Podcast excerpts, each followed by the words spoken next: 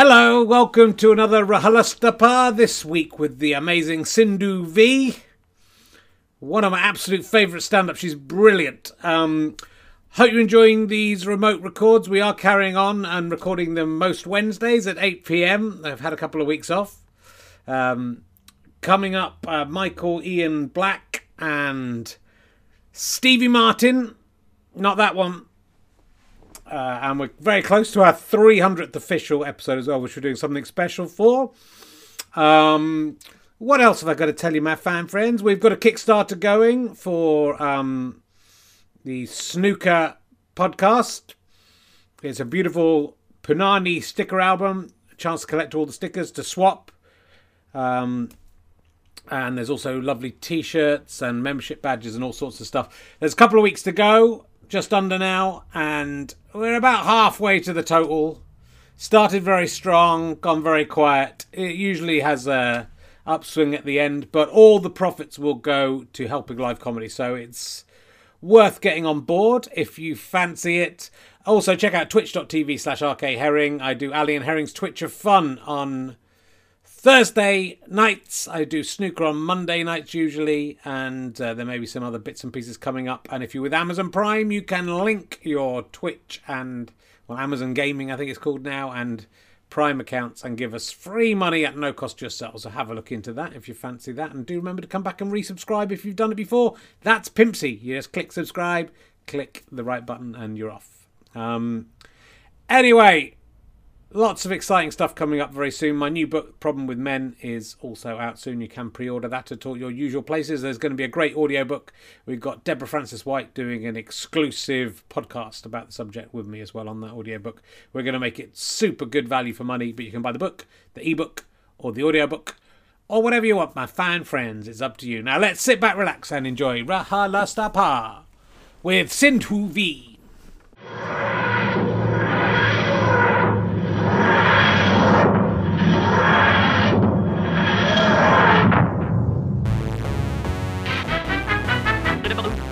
gentlemen, please welcome a man who's travelling in time and space. It's Richard Herring. Hello. Hello, my fine friends. Look at me. Can you believe it? Welcome to Richard Herring's lovely, shiny TARDIS podcast. Uh, I was I was hanging around. I was fighting the Sea Devils uh, this week. Um, they're not the best known of the Doctor Who monsters, but uh, that's what they look like there. H- how cool is this? How cool is this? Uh, and uh, they made a big impression on me, the sea monsters, for some reason, when I was four. Uh, especially the bit where Jo, the companion, was climbing through a lighthouse window and you saw her bum. That, I think that's why the Sea Devils uh, spoke to the four-year-old. Anyway, the Sea Devils call it RHLSTP, so there you go. And there is it says RHLSTP. How could do you like? What do you think about my TARDIS?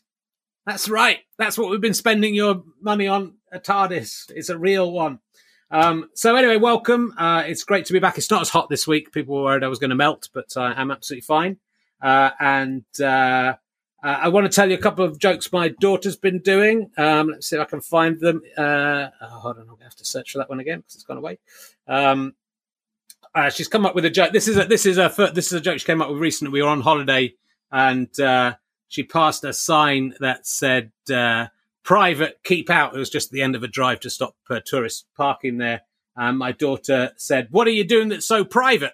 Pooping, which I quite liked. Uh, and um, she wrote a joke yesterday uh, that goes like this. She's very proud of this one at bedtime. Knock, knock. Who's there? Gingerbread man. Gingerbread man who he poos on the windowsill and says, "Ooh, what's that sweet smell?"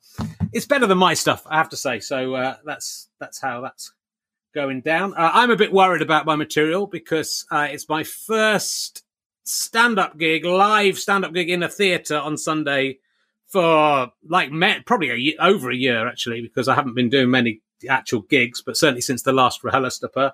Uh, I can show you a picture of it there. Uh, look, that's it's uh, the Clapham. Gra- What's that? Me? That looks like a that looks like a sea devil. Doesn't look at that. That's the same as a sea. Doesn't I don't look like that. Who's that? Strange, sud faced man.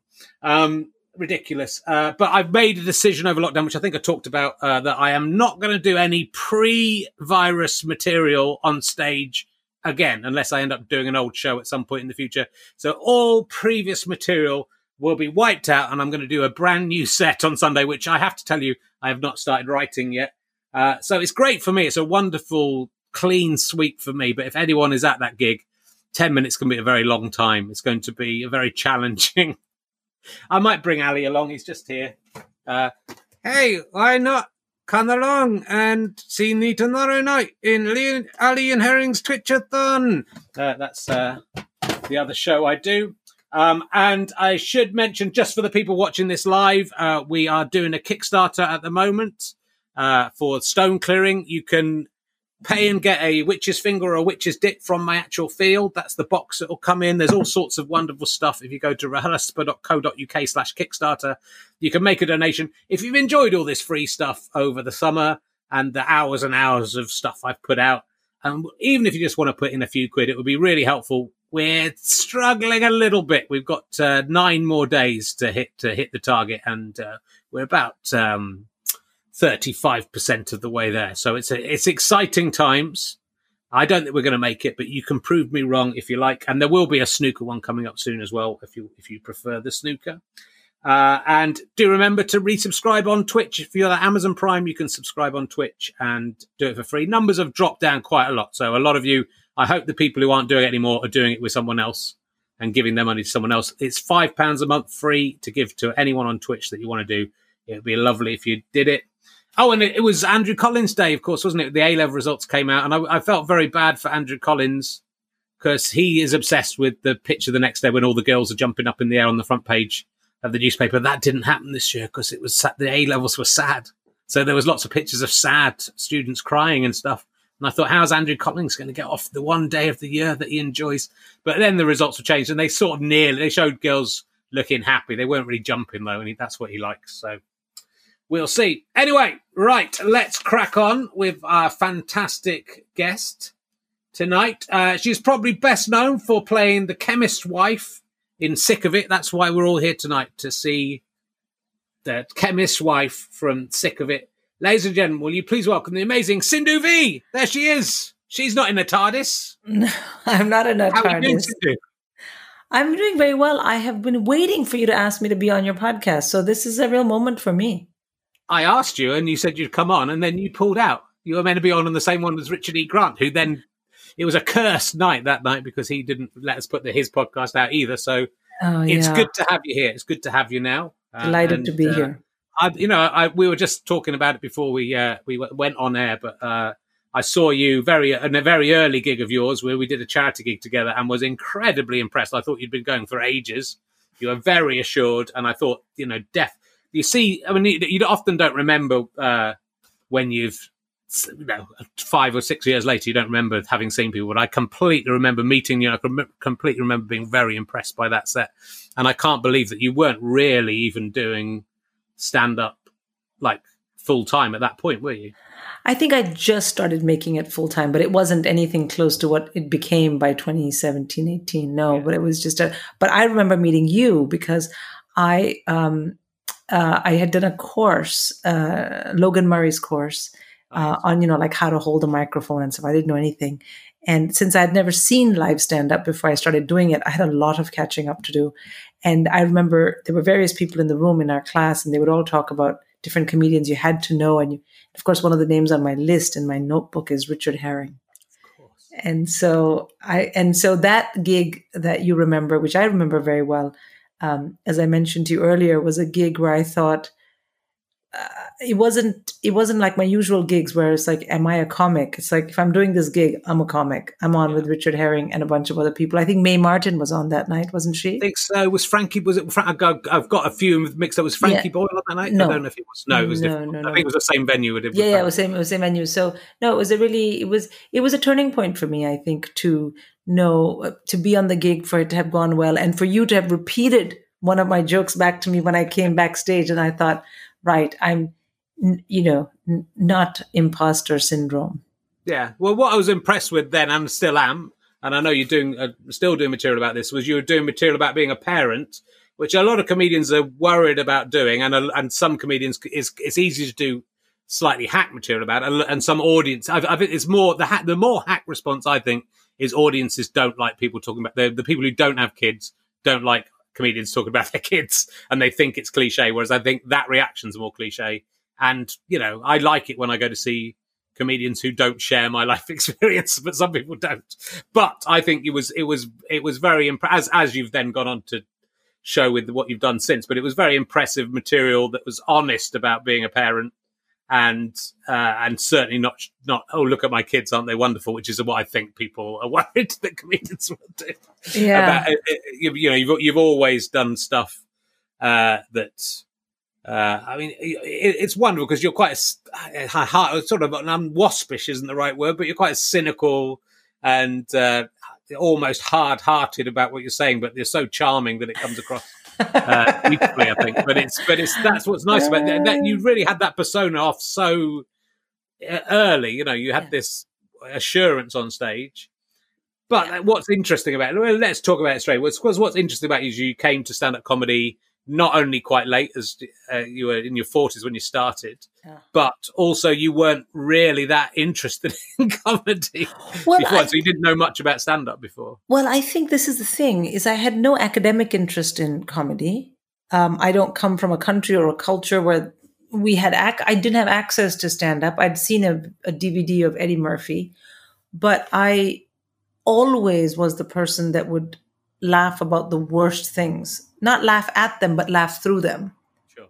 And so I had a lot of I had a lot of organic interest in funniness over drama or or you know romance. Um, I was always the girl where you'd be in a really delicate moment with a boy and they'd say, Could you stop laughing? Or could you stop telling a joke? And you'd be like, Why not? you know, that kind of thing. Um, so, yeah, no, but I had absolutely no background in stand up. And I, for a long time, I used to feel that I had no right to be in a room because I just didn't know so many facts. You Yeah. know, I, I remember one of the times an Italian friend of mine, she said something about Eddie Izzard. And I was like, who is that? And she said to me, Siendo, Siendo. She couldn't take it seriously. She was like, you cannot do comedy, Siendo. And I was like, "Wh- who? and then I went and Googled. And I mean, and I have no problem saying that because I think I, I, I was so riveted by wanting to be back on stage Yeah. that I educated. It was like a turbo education I gave myself. I remember standing at the school gates, but across the street from the other mothers so they wouldn't talk to me because I'd be watching clips of Billy Connolly on my phone. I literally, for those three years, I breathed and lived because I had so much catching up to do. And I think because I came at it with such um, fresh eyes, Yeah, definitely. I never, every gig at that time to me was like jumping into the abyss. Sure, but I think that's it. Coming at it from a complete, you know, a lot of what happens a lot and happened to me straight out of university. Decided to want to be a comedian, had no life experience of anything else, and well versed in how comedy works. So you end up churning out something that's to begin with similar to other people or similar to the people you've watched. So I think you've to start a having had a lot, ha- having lived a life, having had jobs, and having had a family you had something to talk about, which as me, uh, that's why when I started at 22 coming and doing live comedy in London, I thought, you know, what the hell am I meant to talk about? What, what am I going to joke about? Who am I? I didn't know any of those things for another 10 or 15 years. Um, and so to, you know, I think just that very fact that you are coming at it from just like someone stepping from outside and going, Hey, I'll give this a go. 100%. Not knowing what it is even. I mean, I know, I heard you talking about how you didn't know what, you know, any of the terminology. And so you didn't know what a No, set I, was. no, I said to Lynne Parker, set of what? At the funny women thing, and everyone laughed like it was a joke. But I'm old enough to know that I was like, oh, I better just roll with this. I one of the things I don't I I I, I practice I really practice on um, I, I I practice uh, exterminating guilt and regret from my life. I fail every day, but I try. All right. One of the things I regret is I didn't come to comedy sooner because I would Right. have had more time. Sure. I have this sense that I don't have as much time as people who started even in their 30s, you know? Um, and I have to talk myself off the ledge about that all the time. I often go to my husband and he talks me off the ledge because I think he just thinks I cannot freaking have this conversation again with her. Um, so I, yeah, I think I see. I think that you're wrong. I think you know. I completely get it. I I had a big and I gave up doing stand up between in between that 22 and 35, and I kind of regret it. But I also don't regret it because I think I went and did other stuff and I kind of got an experience of who I was. And I genuinely think what makes you extraordinary, you know, it, if you'd come in and it had taken you 10 years to work out what you wanted to do, yeah, that would be bad because, you know, then there's limited time left. Yeah, but, but you, but hit the ground yeah. running and we're great straight Yeah. away. So, you know, But I often think of the lifestyle I could have had if I'd been in my 20s. You know, oh my God, all the partying with other comics, which I haven't really done because it's just so outside the realm of what's possible for me. And also, I think what I'm interested in now. I often think, oh my God, I would, I would have probably been a train wreck. I would never have made it eh, because I would have just gotten into the party lifestyle and then evaporated into the into the ether. yeah, no one invited me to those parties, so that's why I was all right. I think you brought what you know. Obviously, having had quite, you had a high-powered job. You're an investment banker, right? So you had a a high-powered job and a well-paid job, and you've seemed to have brought. I I think your family is very interesting. Your parents are very interesting in the way that they've pushed you and not cosseted you and been quite rude to you. I think in a lot of the stories I've heard, if those stories are true. Uh, but you know, you've you've like you were talking about just writing, making notes. You talk about having notes about all your gigs, and you've you've approached it as you know as a job, which is I think what again a lot of comedians don't do, and and and you've fast tracked because you've learned so much so quickly, but also you're learning all the time. And ha- t- I heard you talking to Stuart. I know you're doing a podcast with him now, Stuart Goldsmith, and talking about you know working out exactly what you wanted to do and and and wanting to get better and wanting to be seen as one of the best comedians. And I think that's you know that's interesting. I think again a younger person would be out partying. Whereas an older person's going, okay, look, I'm, I need to get on with this. I've got a family. I can't mess around. Well, that's to it. This, you That's know. it. I just I was con I was always aware that I couldn't wake up in the middle of the afternoon, you know, and I couldn't, I I had to pack a lot in. I didn't really comedy is the only space um, that I've involved myself in that I haven't had a burning desire for a particular outcome. And part of that is because I thought I can't do that again. Because comedy was in a lot of ways for me, it was like coming home. And I sensed that, but I couldn't quite grasp it the way I do now. And I didn't want to ruin it. And I think sometimes if you're very ambitious and if you can be quite a perfectionist, which are qualities that my parents really, you know, ingrained in us, um, you can ruin things for you for yourself. And I didn't want to do that. I also had no, I genuinely had no idea what a mark would be. Like, what would I want to do next? You know, mm-hmm. I left Logan Murray's course thinking I'd like to get a 10 minute paid spot. That was it. If I could do that, then I had cracked comedy. Hey, I didn't know about other things. And I think I actively stayed away from it as well because partly because I didn't have a peer group. All my friends were civilians, you know. Mm-hmm. Um, I also kept it secret for a very long time because, ah, I mean, I just thought this is something I'm doing. And I, I think when you're a parent, you, a, a parent and a spouse and a daughter, and you come from a maybe maybe it's for everyone but you know you you you come from a very community oriented culture like i do very little is left for yourself. Hmm. All your roles they take something from you. But i had experienced a great deal of being for myself in the years that i had left india and i was studying abroad. I was i was a, i was a i was a single unit and i remember how how much freedom i had and i wanted and in comedy I experienced that freedom on stage, whether it was for five minutes or seven minutes. And I just didn't want to give it up. I don't even know if this this is making sense, but No, it is. But I, I- mean, I think you know that's that's why you're so unlike most comedians, which makes you absolutely fascinating to me. Um, but also, I mean, you're so, you're very driven. I mean, I, you, you, I've heard you talk about your mum taking you out of plays and stuff because you you have to do well in your exams, and you Yeah, yeah, yeah. you were talking about before about your dad saying you couldn't you got a job as a model, and your dad said you weren't allowed to be a model, and even For when you were an adult, your your, your family was yeah. I mean, it's not like just a model. It was like YSL saying, "Can we sign you for Paris?" And he was like, "Absolutely not. You've got to study." Right. So, you know, so you, even as a young adult, your parents were dictating what you could and couldn't do. So you had this strict, fairly strict upbringing, obviously a different uh, culture. You've lived all over the world. First of all, you've been to four universities. I don't know if you've got four degrees, but you've got four. Yeah, I do have four degrees. I do have four degrees. degrees. So you're you're absolutely driven, and obviously your your parents with a bit of tough love, but uh, sort of Not propelled you in not unusual for India. Yeah. Not unusual for India. In fact, it was my parents' liberalism which was more unusual. Sure. the fact that they My father absolutely never put pressure on me to marry. He never put pressure on me to become a doctor or a mathematician or and I was studying philosophy, which was unheard of. I remember my aunt saying, Oh, psychology? It's like, no, philosophy. She was like, physiotherapy? Like, she couldn't even understand what philosophy was. My father was very liberal. My mother was, she was a very complicated character, but ultimately ex- very wedded to the idea of living life to the fullest, but within the confines of things that didn't look bad in the Indian context. Like you, sh- like you couldn't be unemployed or a spinster, because that will be so much shame that I will wish I'm dead or I had no uterus to give you the birth. It's like well, that's a lot of information when you're young. I one of the first words I learned in English was uterus. Because my mother was constantly cursing her uterus for having spewed me out because I didn't get, you know, I didn't do this or didn't do that properly. But anyway, so I think it was actually their liberalism that I don't think they realized. I don't think they realized the effect it had on me. Uh, that it there was always this thing in me that I uh, that somewhere inside you could be all the things you wanted while also being quite mainstream, having the proper job, marrying the proper person, you know, blah blah yeah. blah.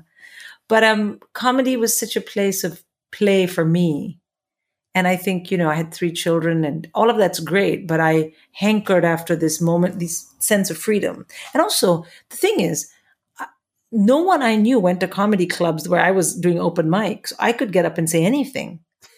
and I realized that I had a lot to say. A lot to say. And I just I just really, you know, kicked off and it was I I am forever grateful to comedy for giving me there was just so much excess stuff. I was like, ah, you know, and then um and then calmed down after a while. Started actually saying jokes as opposed to just blabbing at the audience. but so it, did it partly come out? You'd had this high powered job and you'd had kids, and you had did you, you had a sort of a bit of a breakdown mm. at that stage. Was it just the was it the pressure between family and work, or was it? No, I think what it was was, um, I think I I wonder if I said this on Stu's podcast.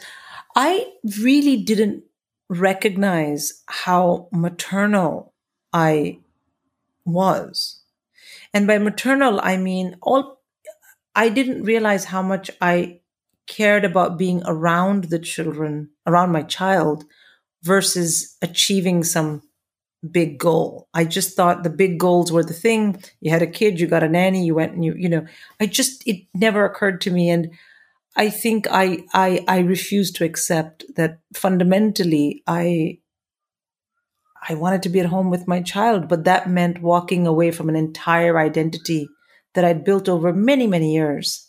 Sindhu, you know, achieving and going to Oxford, and then she becomes a banker. And how could she not be an MD? And how could she not run her desk?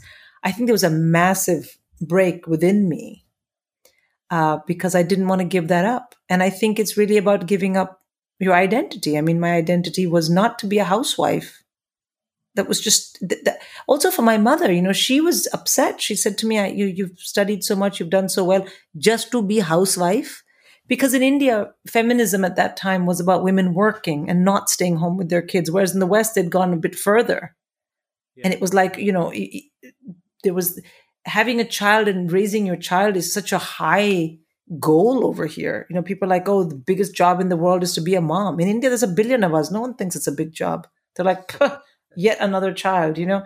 So it was all this stuff. And um i think i think the idea of just being a mother uh really it wreaked havoc within me about what i what you know what was i going to achieve?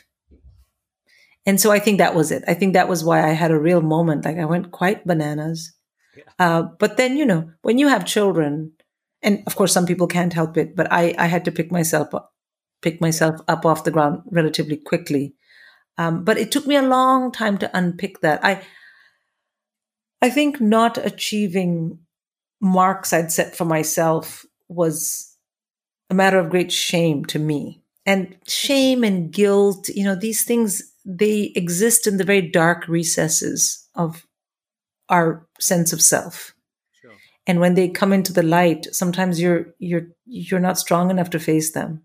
Is, does that even make sense? I think it does. It's you know, it's sort of fascinating. So that was the was comedy the way out of that? Was that no, was, no, no? Com- that was that just came afterwards. It was 13 years I was at home with yeah. the kids, and right, I, you yeah, know, and I, and I and I and I and I, um, you know, and then I was and then I was just a really good stay at home mom.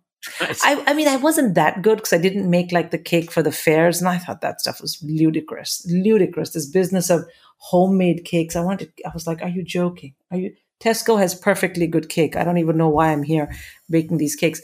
But I did become like, you know, I was co-head of my kids' school association, where I basically told jokes all day. I don't even know my, the, I was co I was co-head, but the woman I was head with, she was the head, and I was basically like the PR person. I just told jokes the whole time so we could get things through that the other mothers didn't really want. I just kind of lulled them into a sense of happiness by telling them jokes while Zena got everything else through. like Christmas lights. How much is the budget for Christmas lights? I remember that.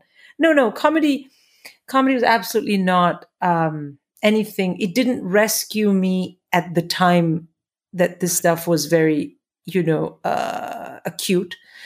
But I think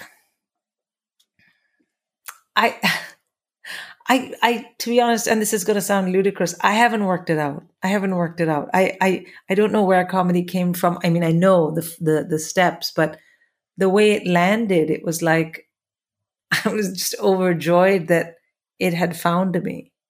Yeah. And I had absolutely no big goals. I just wanted to go out and gig. That's literally all I wanted, and that's still all I really want. You know, yeah. Uh, a friend of mine, she said to me last year, she said, "You know what makes me crazy?" And she was a banker with me. She said, if this thing went back to zero and you went out to gig for free, you'd still do it. I said, I would. And I'm very lucky that I can say that. You know what I mean? Yeah. But, but I think most comedians, most comedians would, and certainly now most comedians would yeah. gig for free if they could get back and do gigs. Um, but you know that it is, it's, it's, it just fascinates me that you could, that that could have happened. I mean, you know, you, it's, it's just your your brain is a very interesting thing, and the way the way that you've come to these decisions and and all the things you've done in your life. I mean, you speak a lot of. I've seen you doing bilingual stand up shows. But I am bilingual, of course. But you, are you're more than but you speak Danish as well. So I understand Danish. I don't. I don't. I don't speak Danish as well as I would like to. I did do a course at some point when I was in the middle of the be at home mom thing. Um, but then I was like, oh, you know, do I really need to know that much? like every, you know whatever or i got bored or i don't know i mean i i didn't stick with it but i can understand enough yeah because um, your husband's danish so mm-hmm. do, you, mm-hmm. do, your kids speak do your kids no he never talked to them in danish so i don't know oh, okay. you know they they don't speak danish but um i think i think the important thing for me with comedy was um i don't think at my age with three kids i even understood how much more there was for me to experience. Mm-hmm. And comedy was like, no, you're not done yet. In fact, you're not done at all. Because if you ask me now, I would give up all the banking and everything and go straight back and have gone to. Here's the thing I could have gone to Oxford, which was a huge thing for me because it was a big deal. I mean, it's a great university and I got a scholarship and, you know, and all that. And I would have somehow met someone who did stand up and just stepped off the ledge, and that would have been it. And I'd have been totally happy. My parents probably would have not been happy, but I would but have. You didn't do any comedy at university. I, you know, I, I, we met Stuart at Oxford, and we, we were doing sketches. I didn't know it was a thing. Comedy scene there. I didn't know. And you were only there a few years after us, so we I left in '89, and you went uh, in '91. Yeah, but I so, think yeah. the thing is this: what happened was this: is that I came from a country where we'd never seen stand up. I was on a scholarship, and I don't know if you remember the kids that came on scholarship. Of course, the Rhodes Scholars, you know, they had a lot of money, but we had a limited amount of money. And immediately that I started doing philosophy, I thought, oh God, I've got to do more of this. So my plan was, how will I fund it? And so I began applying to American schools. It was all about staying afloat. Mm-hmm. And also, I'd never studied philosophy, but I fell in love with it, and I didn't want to do the economics. I was doing PPE. I didn't want to do the economics. And my father was like, you have to do economics. Then he didn't talk to me for a while because I wanted, so I did more courses in philosophy.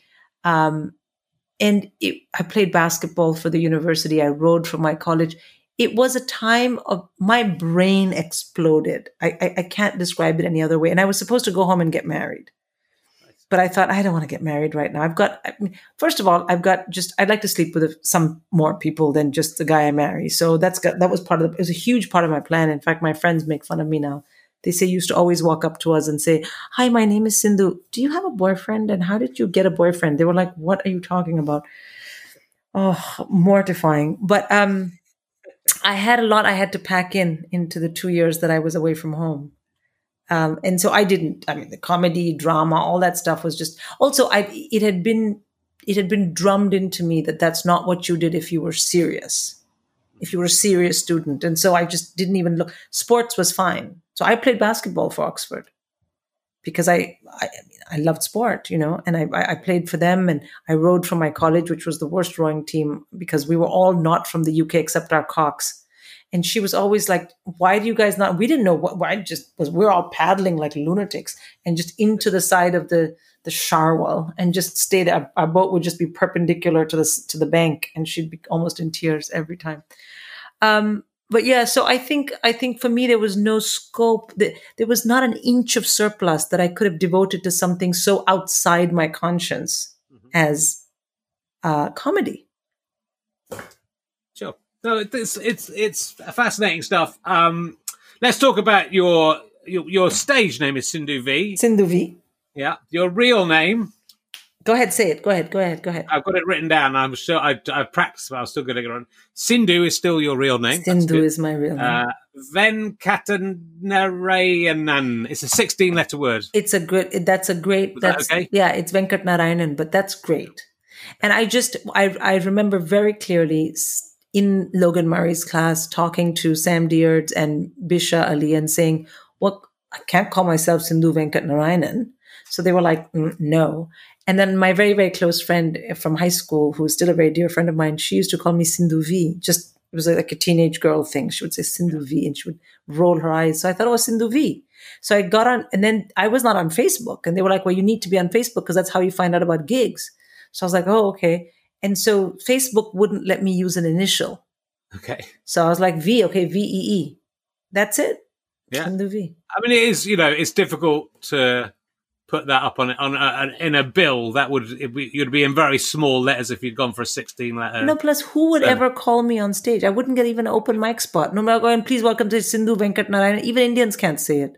Yeah. No, no, no, no need. I fancy. I, w- I wish I'd done it.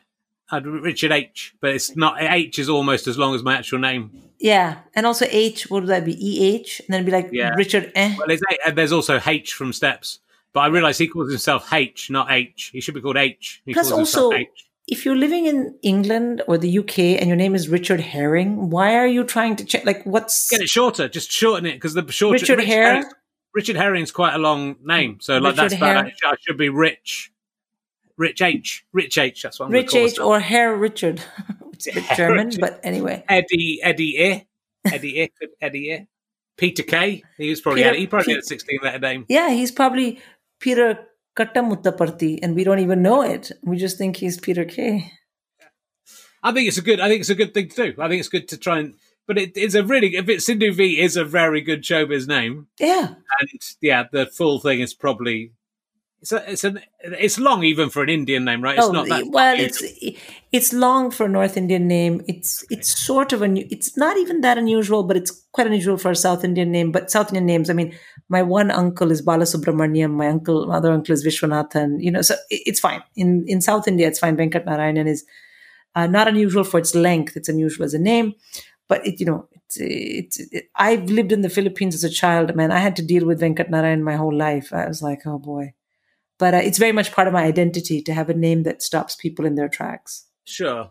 Did your family was that was that an issue for them changing the name, or do they do they not mind about? It? Is it because it's because I call myself Sindhu Vee? Yeah. No, no, no, no. My parents only questioned things I did up until I had children.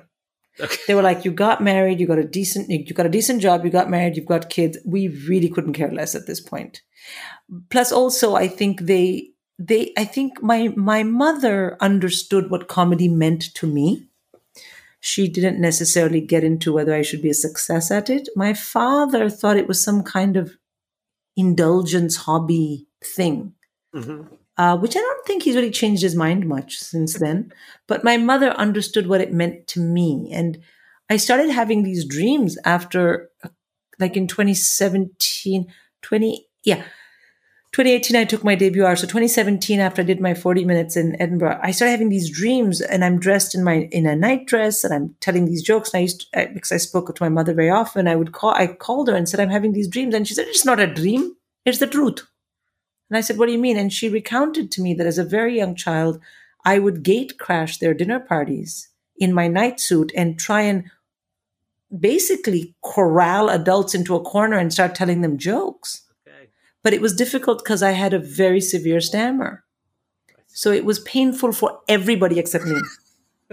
a four year old with a terrible stammer and a bad joke. And my mother said, you know, she said, we used to tell you, we'll punish you, we'll do this. You were, you were unstoppable. And she said to me in 2018, she said, what I understand now is that there's some things you can't keep down you always wanted to tell people jokes and now you're doing it and i'm very happy for you.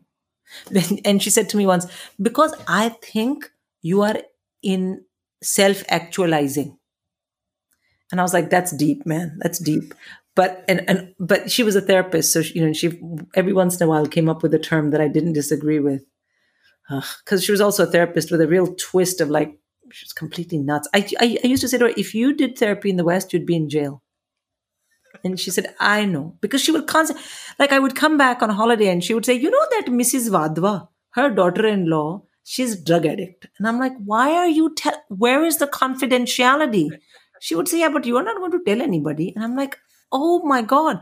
I just tell her, You'll be in jail. And she would say, But that's why I'm not practicing in Western world anyway, uh, but she was a very, very good therapist. She actually helped a lot of people. So yeah, so self-actualizing. You know, I yeah, mean, I don't want to. I think it's interesting that you know. I think I was the same. Maybe my daughter's the same. My daughter's very fascinated with jokes already, even though she doesn't fully understand them. But I was absolutely obsessed with with yeah. comedy from the age of three or four. Anyone who made me laugh, any joke, even if I didn't understand it, I was dissecting it, remembering it, and then understanding it five years later. Yeah, uh, and, and, you know, so yeah, it's obviously something in there that makes you want to perform. Yeah, and one of the worst it. things I I remember as a child was if we were in a group of kids and someone said something and then I didn't get it and someone said you didn't get the joke. It was devastating for me if they could have insulted me in any other way and I wouldn't have felt it wasn't even an insult. They were just informing me that I had not understood the joke, but the yeah. kind of otherness I felt. And I think that might have also been because I think at a very young age, I thought I should be in charge of the jokes here. I think I had that feeling. But when you're a kid with a stammer, no kid is giving you any leeway. They just don't want to know. No. You know, and I how, think how that long was did it take you to, to, to get over the stammer? I got it when I was about five or six um, because we left India and we left my ayah behind, which they didn't tell her or me that they were going to do that. I developed a stammer very quickly within a week. And somehow no one decided to do anything about it. But anyway, and then I started to work on it myself when I was, when we moved back to India. So I was about 11. And then by 13, it was almost, it was quite manageable. And then after that, it was only there was moments in Oxford where I could see words coming towards me and I would think, "Oh, I'm going to stutter." So I but I had a way because I had figured out by then that I always stammered by the end of it on words that started with a vowel. So I had built up my vocabulary in my early teens. So I would just dodge those words and I had this thing of I would be talking to you but I could see certain words coming. Yeah. And it was this very it was very stressful, but I I just didn't show it, I guess. You know, um, children are incredible that way. My gosh. Yeah, but it sounds like you know, obviously, because you did move around a lot as a kid, and you were in different schools. Oh yeah, we were so talking, many. talking beforehand about you being bullied at one uh, boarding school you were at for in Big shortly. Time. I I can't uh, think of a, any school I wasn't bullied until I was fifteen. Because I was always the new kid, and then I had a stammer, and then I had this weird food that none of the other kids at the American school had. I was constantly bullied, constantly. Yeah. And so, because that's you know that's where people. So, I, what I find interesting is a before all that you were interested in jokes, so it sort of puts a lie to that idea that comedians become comedians because they're bullied or because they have a tough time. But there is that feeling that if you know ki- that uh, kids who've been through sort of any any sort of difficult experience are more likely to be comedians, people who've got authority figure parents that are more likely to be comedians. I think it's sort of there's some correlation. Yeah, no, for sure. I mean, I think I one of the ways in which I uh, came up in the pecking order at different schools uh, along different dimensions was to be the one that made everyone laugh, and so I kind of yeah. was under the radar, you know. Uh, but I always hung out with the nerds and the geeks because I was kind of like that. But uh, which I think is interesting because I, when I came to England from India, I was not perceived in any way as a nerd or a geek. Right. You know, suddenly everyone was like, "Oh, you know, I was like this tall Indian and." Indian woman and uh, you know and, and I remember listening to people and thinking who are they talking about because in India neither my height nor my looks was ever anything to be proud of um, and I was always you know and I was it was just such a huge mind. Um, can I swear on this show? Yeah, absolutely. it was a mind fuck like okay. no other. Um, but and I don't think I've ever taken on that. I've never absorbed it. You know, I always I was still yeah. on the outside looking in, thinking. Well, that's you know again from the other conversations I've heard you having. You know, your your mum would consider you not to be attractive. no, not, no, ugly, straight up ugly, straight up ugly. What do you mean not beautiful? I once said to her in 2004, we were on the Eurostar. I said to her, "Why did you tell me every day I was ugly?" She said, "Oh, because it's what I thought." I'm like, yeah, "But how? How is that possible?" She said, "I love you, and you are a great child, but you, in my eyes, you are a very ugly child, you know." And I was like, "Good grief!" But she was so honest about it because she came from the north, where fair skin is at a premium and petite girls. I'm five ten and dark. And then she said, "Plus, you know, you look like your father, and you know, some I really don't like him." God, but, but it's she, like, you know, obviously, I mean, you a that you were, you were picked out to be a model and then not allowed to be a model, but you did model briefly. Yeah, yeah, yeah, So you clearly were very attractive and are a very attractive woman. Yeah, so but you just don't absorb it, you know, if no. it's not the voice in your head. But now I've learned to sort of, I don't know, I don't know if I've learned it, but I've just sort of, I'm still trying to figure, I, I'm still trying to have a benchmark of what I'm like, which is neither this nor that. And I just think I think when I'm doing comedy, when I'm on stage, then I'm just my words and my and the and the hopefully the laughter, and that's just to me so freeing. Yeah. Um, because you've been battered, your life has battered you around. You've been knocked back, stuttering, moving around. Your mum telling you you're ugly. I mean, it's great training to be a comedian, but it's not. I, I feel. Yeah. I mean, because you're so confident and you're so, you know, that's your persona on stage is so grounded and you know you you you do belong you know and that's what even in that first gig i saw you absolutely completely belong there you love it. And that's a very difficult thing to go so you're so confident so it's so weird to me that you had this you know this very disruptive at least upbringing. Yeah i did i did. I did have a disruptive upbringing. The one thing i'll say in my for my parents and i think a lot about this now um, that my kids are older my parents were very clear on who they were and they were in a quiet way very self-assured. So when we were in outside of india etc my father did his prayers in the morning. He wore his this ash over here and he went whether it was the world bank or the adb he was very clear who he was. And it was a quiet self-assurance that comes from knowing who you are. And my mother was the same probably not to the same degree but she was very similar. She came from a very patriarchal feudal family landowners. So there was a lot of rustic wisdom in her that she held on to. I think that they that was transmitted to me. So even if I'm failing at something or if I'm feeling ugly or if I'm feeling inept, somewhere inside there's a few things that I know I am, whether that's it's hard to explain. It's like there's these things I think, no, this is not going to change. This is key to who I am. I think part of that is language, part of that is culture, part of that is that I'm a Hindu. And I think that's been very important because this whole issue of identity has not really shaken me much. Mm-hmm. And I and I look at my children. My children are Danish, Indian, born in the UK. I mean, they're pretty much English. Just you know, my son is regularly calls me mate and bruv and fam and um, and just today we were talking about something, and you can see that he that he he feels very English. And I I I think about that. I think, you know, my parents had very consistent ways in which they could be themselves, whereas I'm quite a mishmash. But I'm hoping that there's a, you know, that they have, that I have somehow unwittingly transmitted something to them that they can hold on to. Because I think that's what's very important is that who am I? There's got to be some place where the, the there's a floor, so you don't fall below that floor. You know. Sure. And it seems from your act you're quite a harsh mother yourself, anyway. That you were ah tough. You're not. harsh, you don't. harsh tough and tough are two different things. Yeah, no. yeah. I'm also harsh, but I'm Yeah. more tough than I am harsh. Well, you're doing a podcast with uh, with uh, uh, do. Stuart Goldsmith about called Child the Child Labour podcast, which is about where you talk to um, various other comedians about being a parent and the the, the, difficult. Yeah, you're going to be on soon, and uh, you'll find out. I'd love be on, but it's but you, the difference between you and Oh Stuart, my god! who's a very you know woolly liberal. Very nice gent father, I'm sure, but very different to, Oh to your God. your take on I know, right? He's. I mean, my question to him is, why do you want your kids to like you? I don't even understand what's that impulse. So I think that's why the podcast. Actually, that's where he, you know, he had the idea, and I think the idea was just. I think parenting comes in so many different shapes and sizes, but also the podcast is a lot about how we were parented. Yeah. And how our guests were parented, because I think parenting, whether you want to accept it or not, is part of a circle. You know, um, no, I'm a very tough parent by Western standards. All right, I mean, let's be honest, not by my mother's standards, but by Western standards, I am. A, I don't have. I have. I typically don't have a lot of regrets about being tough.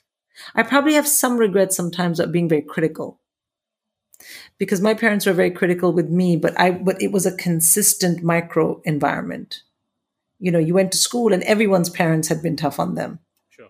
But here, you go to school and you're the only person whose mother has said something psychotic about her uterus that morning. It's uh, it can be a little bit disorienting for the children. Um, so sometimes I, you know, and in and in those instances, I go back and I've spoken to my kid and said, "Oh, that wasn't very cool of me," or whatever. But because I'm close to my parents, they've seen my parents with me. My parents are, way, wonderful to them, but just very So that's the way. is That's all. That's that's that thing is the world over typical that you, however strict your parents are when mm. they when you have grandchildren, they will spoil the grandchildren. I I remember-. Yeah. And I said to my mother once, I said, How come you're so nice to them? She said, You know why I'm nice to them? Because first, they are so beautiful and fair. I'm like, They're white, they're half white. And second, they are gentle and sweet children and so lovely, not like you, disgusting. I was like, Okay. I think you're probably a little bit of a handful. I think you're very you're a spirited and free spirit. I think, aren't you? As a and I can imagine you were as a as a young woman. I'm sure you were you had your moments, but I think you also you you did obey them. You know, you did. I did, I did. So, so much. No, I have so- an elder sister who did all the rebelling. right. So the job of being the non-rebellious one was on me. I think I was the sibling who probably got away with more because I just learned to not let my parents know. But I was very obedient, and I think I think I was obedient to a fault. Um, my biggest fear was I would disappoint them. I would make them sad because they were already dealing with my sister who was older and very rebellious, and I think I just thought, Ugh, I can't add to that. But then, of course, you know, I mean, I say that, but then I left the continent so I could get on with leading my life the way I wanted, more or less, you know, and I didn't want to disappoint them. And I still don't. I still, I, I struggle with that sometimes. But I think now it's fine. Like I said, I had the kids and then they were like, fine, fine, fine, do what you want. And my mother used to say to me, I sometimes I'm worried that you will divorce your husband. He's such a lovely gem, but you can be quite a bitch. So I was like, okay, this if, if I do, it's not. I'm not. I'm. I said, you know what? Even if it disappoints you, I'm going to do it. Maybe if I have to. And she used to say, yeah, one cannot be perfect. she used to feel sad about that. Right, let me ask you some emergency questions. I Okay. want to ask you. We did ghosts came up in the pre-interview. I want to ask you if you've ever seen a ghost. I think I have, but it might just have been that I imagined it. Yeah, well, uh, you definitely imagined it, but go ahead. You know, after my Ayah passed away, I Yes. she I used to see her in my balcony all the time, and I was never afraid because she literally used to take. She started with us when I was three weeks old, and then we had a hiatus when we were away, and then we came back to India, and she joined. And I would see her drying my clothes on a line, and I was 18, 19, and I thought that's crazy. I was never scared, but I was like, that's weird. And then one day, my mother said to me, she was making South Indian coffee. I remember, which you cool like this. And she said, I'm going to ask you something. I don't want you to get freaked out. I've been seeing Amma all over the house. Have you? And I was like, I have. And she said, I feel like you might be holding something of hers. And I had the nose thing of hers, you know? Yeah. And I was like, no, I haven't. So she said, oh, we have to get the priests in. So they got some priests and they did all these prayers in the house. It's called a havan. It's like a big fire. And and then she and then and then Amma, I never saw her again. But when my mother said it, I was like, oh, oh, but I wasn't scared. weird. That is a But bit then weird. she was obviously happy to be there. Why did you don't have to get rid of her? She was. I didn't really have a choice. Mummy was because in because in Hinduism we want the soul to be free to go to the next world and the next world. You don't want to hold on to them because they've got a journey. They've got to go do their journey, and then we have to come back. You know us. We're like in a loop here. Yeah. So we're always once someone passes away, all your prayers and all your wishes are for them to have a peaceful onward journey because they have to go through many many worlds and they have a lot of karma to deal with. I don't fancy that. I don't fancy going through all those. I hope you're not right because I don't. Fa- I, this one's been enough. Yeah, I, get- know, I know. get- I'd like to stay here for a bit longer. I'd like to get to the end of this one and then, and then. uh, what's what is that? That's it. Then you're gone I forever. go into it and oh, here you are in another world. Oh, thanks. You don't want to come back, Richard. I don't want to come back now. Oh, What am I going to come back as? Am I coming back as like a rabbit or something, or will I? come back- depends on your own actions. I mean, I can't Well, I've been really bad, so I'm going to come back as something rubbish. So I definitely don't want to come back. That's not fair. And then when I am, a, if I come back as a rat, how do I behave well as a rat to be to bump up to the next level? No, rats never behave well. So I'm not to you, not to you, but in the rat world, they have their I'd be own. a bad rat. I'd be a. a well, how do you? How are you a bad rat? What do you do? What do you do? Refuse to eat feces? Well, I think you'd only know that once you were the rat. I don't You'll be think. there, and they go right. Well, I don't think we can say what bad and good rats are doing. They, it's only reactive for us, isn't it? what if I prefer being a rat to being a person and decide to stay as the rat? Well, Then I have to be a bit naughty in order to keep coming back thinking- as a rat. I just have to stay exactly sort of ambivalent. I can't be too good or too bad because if I'm bad, I'll come back something worse than a rat, A like slug. a dung beetle or something, slug. But if I'm too good, I'll be a, I'll be a hamster next. Probably that's better than being a rat in it or a. Well, I think rats are more free. Hamsters, some kid's gonna have its sticky fingers around you all the time. Ugh. You get all your food laid on little wheel. That's better Do than being a rat. hamsters on the wheel are happy? They're crazy. But anyway, having said that, I don't think the theory of karma works quite one to one like this. Okay, So, but I, I mean, I mean you're more of an expert on it than me. I, well, you I mean, yeah, I, I, I, mean, I don't even know. I don't even know. I mean, I know I'm coming back. I just try and keep my actions and my intentions in a space where I think, oh, I hope it's. Let's see. So, but then it, then it's on to a higher plane, is it? Next, once you've been a human, if you're good, you go on to being No, not if you're good. better human. No, not if good is not what counts. I mean, to be outside the cycle of birth and rebirth, you have to be like the Buddha. I mean, for, I mean, for one thing, I can't be sitting here drinking whiskey all the time, can I? So happen. You're you're a stand-up comedian. You're screwed. I am it's very interesting. Well, you know that is a, that's a good ghost story. I have to admit. But um, yeah. Yeah. Okay, I'll ask you. I'll ask you another emergency Okay, question. ask me. It's going to be. It's going to be random. Oh no, it won't be random. I'll tell you what I'm going to ask you is if you could have, because you're a very educated person, so this should be interesting. If you, if all the, if all the museums and art galleries in the world got together and said, "We love you," you can have one item from any of our museums or art galleries. So it could be a painting or a historical. Uh, art. Kohinoor diamond. I'd like it back, please. Okay, yeah, that's a good choice. There you go. That's what I'd want. I don't want the. I don't want the big hat and all. I just want No. the diamond. And take it and keep it for yourself, or or repatriate it. No, I'd like to keep it. Keep, What, what do you mean? Would you keep it and sell? Because it's not much use. As it. You could keep it, you could sell it, and then have all the money, which would be, or would you just like to? no, I would keep it first, and then apparently it's not great luck, so I would keep it first, and then if you really want to know what I would do with it, I would keep it. I would charge people money to see it for a while, and I would put that money into a fund for girls' education in rural India. I'm not even joking. That's something I've always, I've always thought if I ever make a, you know, if comedy ever gets me to a place where I mean I already do a little bit, but I really want to do that because I think educating girls is literally amazing. My mother would not have been a therapist, you know, and would not have been the mother she was to me if her mother hadn't said, I really should get my daughters to school rather than get them married off at 13. But quite apart from the noble thing, then what I would do is I would send it back to India, where we're not great with keeping our artifacts very well. We, you know, we don't, we're very busy with taking care of a billion people. Then I would find a way to preserve it and keep it so that, you know, people could see it, but it would at least be back home. And in fact, I think it's from Persia originally, so there'd probably be a fight there. But you know, I don't really want to fight with the Ayatollahs. I think they're quite It's nuts. probably like a dinosaur or something in the past when it's a piece of carbon that's been squashed up. So you know, it, it ownership becomes very difficult. yeah, but I would make sure back- that that we kept it in in India, but it was kept in a way that lots of people could see it because really the Kohinoor thing really pisses me off. Yeah. it does, and it, and also it's in that like crown. It's like, come on, man. Every time my kids go to this, what is it called, the London, the Tower of London, it's, it's there. there, and I'm like, it's not even theirs, and they're like, uh, they always think I'm ranting about that kind of stuff. Well, everything we've got in this country doesn't really belong to us. Well, not everything, but Nearly everything. some things. Not, not. You know what? I always find this idea that the British Museum is just full of stuff from outside. That's not true. A lot of it, but not all of it.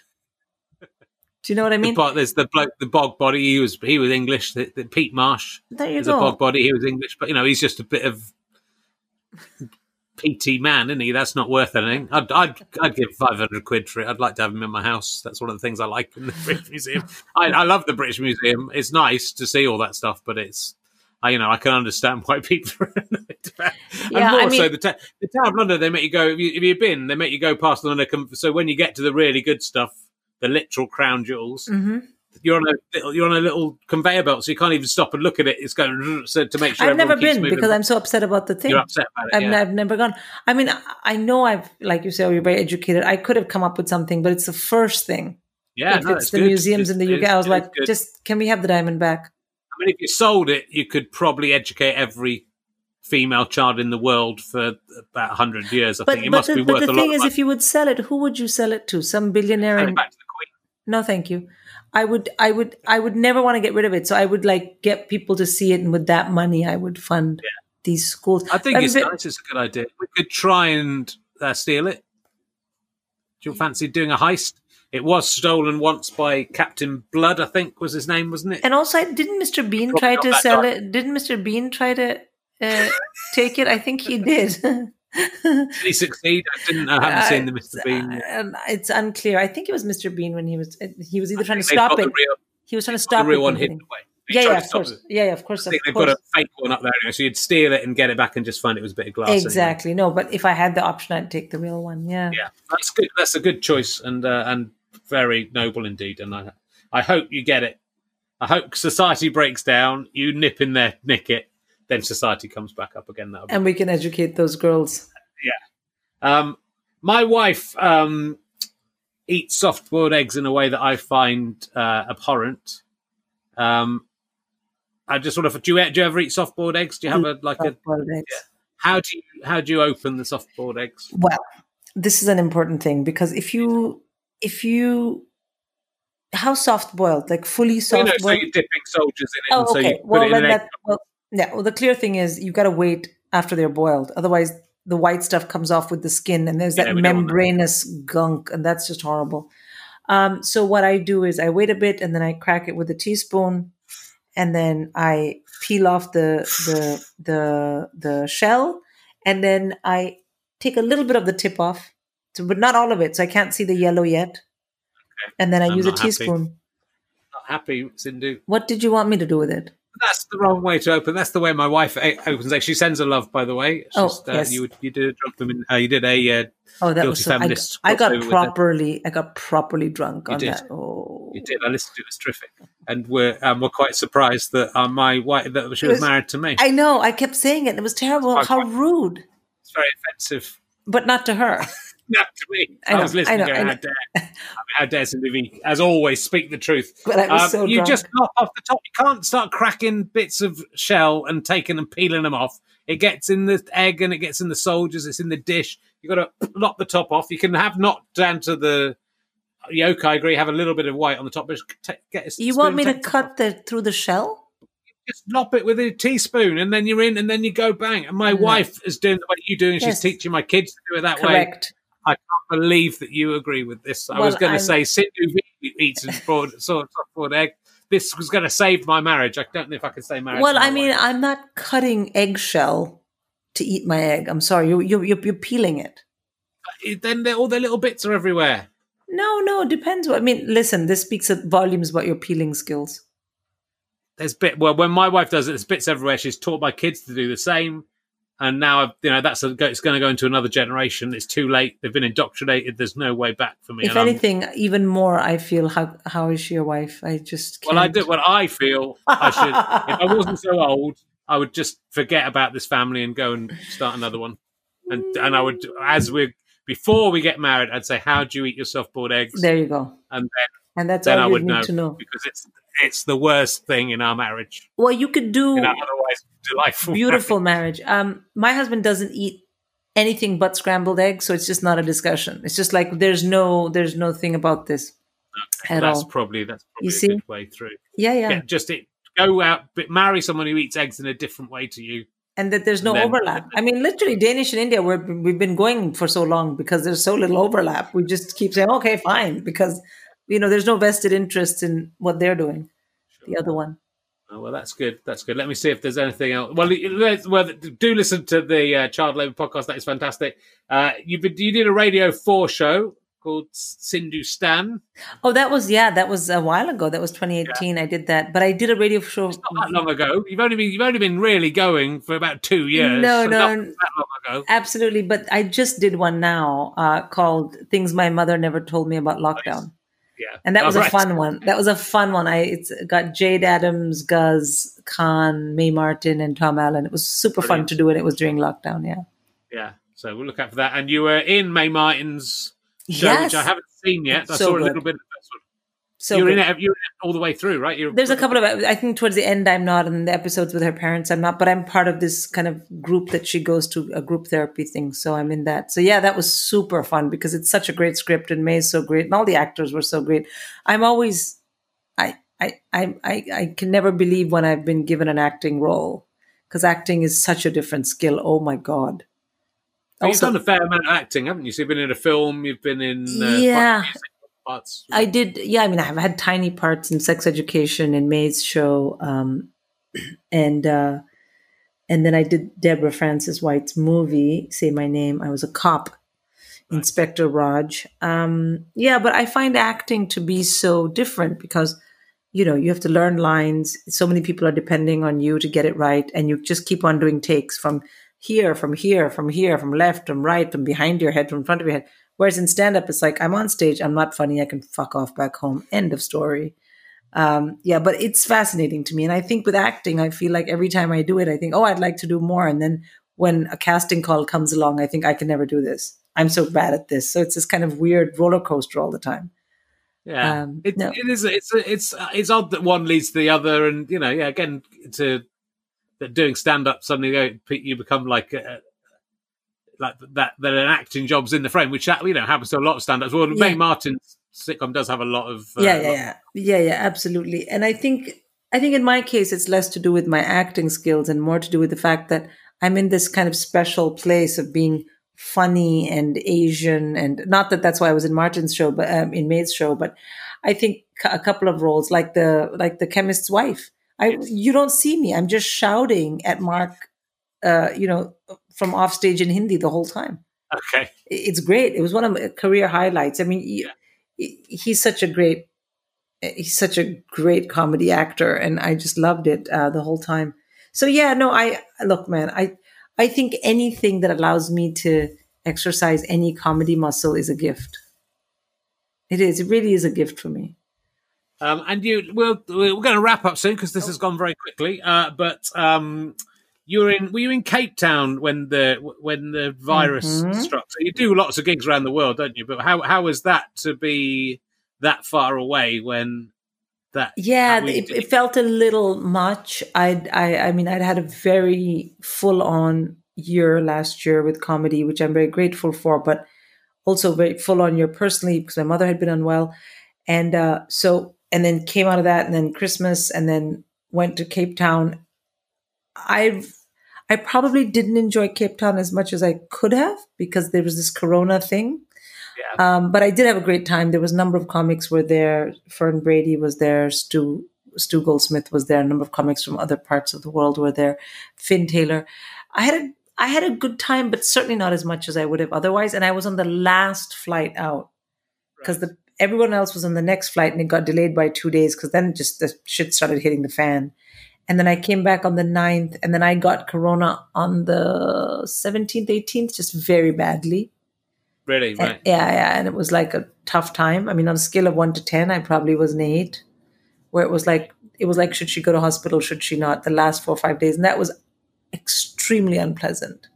Right. Okay. Uh, but I don't think it's connected to Cape Town. It's just that I think No. for me, that whole experience is just one block of feeling anxious that then just went into Corona. And I didn't really fully come out of it till the beginning of May. Right. So it was a very long convalescence. But I think I was also convalescing from having been on tour and done this. I mean, I don't know if it's a lot of nights, but I was not expecting this tour to extend and become what it became. yeah. So, all in all, I would say I was quite stressed and quite. I I was quite run down, and then I got corona, so it took my body quite some time to pick itself up again. Yeah, well, I think that's well, especially when you've been touring. It is, you know, I, I when you stop, you immediately get ill as a comedian. You do Edinburgh, you stop, you immediately get ill. You do a tour, you stop, you immediately get ill. So if you get hit by something as serious as that, then I can really see. And I know it's it's a weird disease or virus because it's you know affects people so differently. And some people don't have anything and they've got it and don't know they've had it. And some people, you know, I've, I've had a friend who's basically been ill for you know three or four months just on a on that kind of level, that kind of eight level where he's been into hospital a bit, but not, Oh not really. But it's just not you know people say oh you're over it in ten days, but he's literally been No. four or five months. You know, no, so I mean, I think I think for me it was uh, last year was the tour, and then sex education and Mae's thing, and then the Teza Clock show, and then the second Apollo, which was beautiful.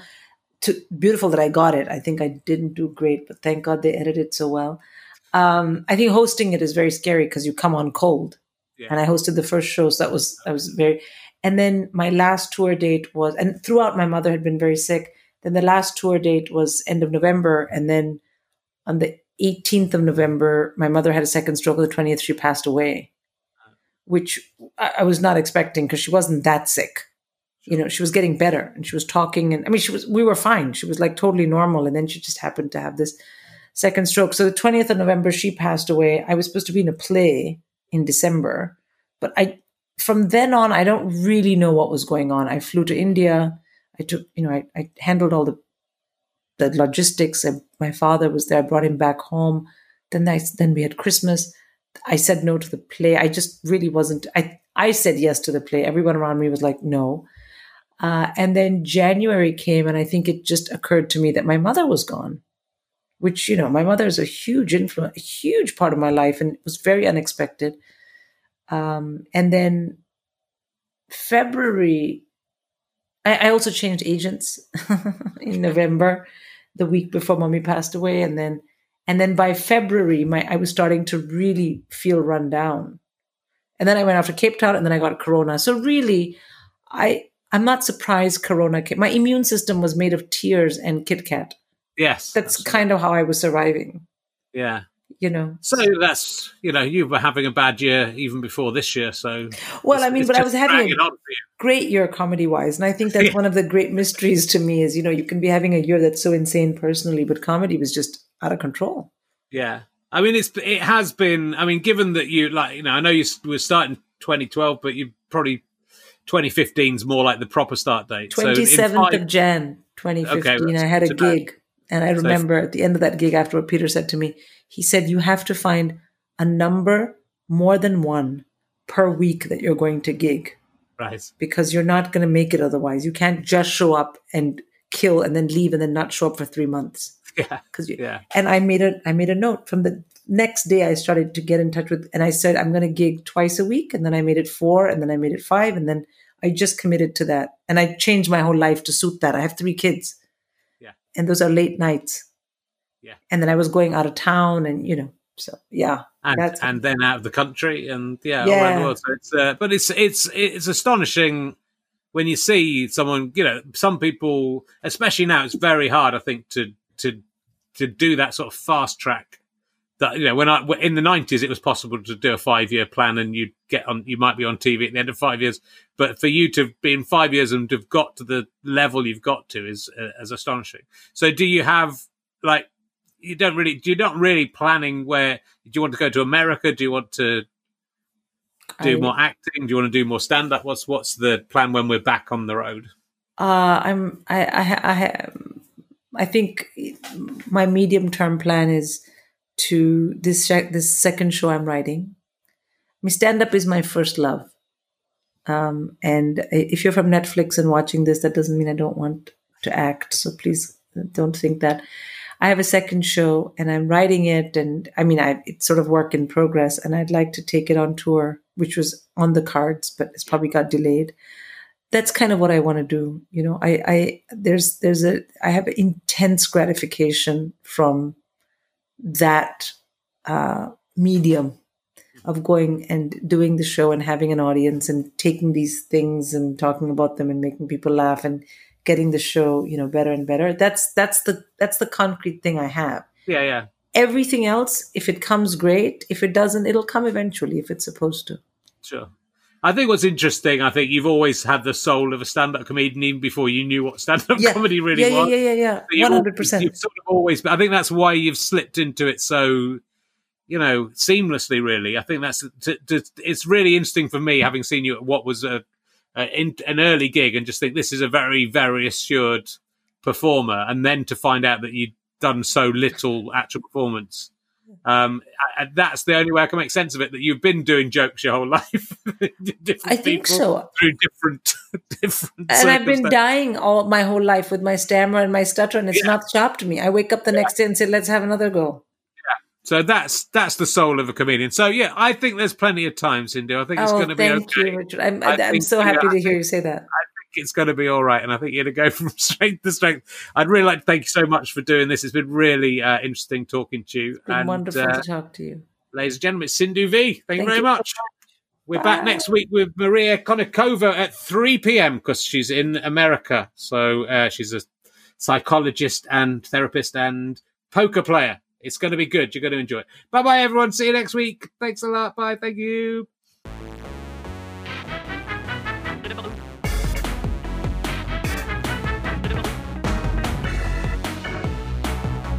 You have been listening to RHLSTP with me, Richard Herring, and my guest, Sindhu Vee. Thank you, as always, to Pest for providing some music for our sh- closing credits and opening titles. I am also in, very much indebted to my friend and director and producer, Chris Evans, not that one. I'd like to thank everyone at ACAST and Twitch or Amazon Gaming or whatever you're calling yourself this week, and uh, ACAST for all your help. And no executive producer this week. We just felt like it wasn't worth it. And uh, this is a GoFasterStripe.com fuzz and Sky Potato production. Head to gofasterstripe.com slash badges if you want to become a monthly badger, get backstage interviews and all sorts of lovely extras. Go to rhlstp.co.uk slash Kickstarter to join in with our snooker based Kickstarter. Help us reach that target and help us help live comedy. Thanks for listening, watching, and doing whatever else you've been doing, my fine friends. Stop doing that. It's not appropriate. Goodbye.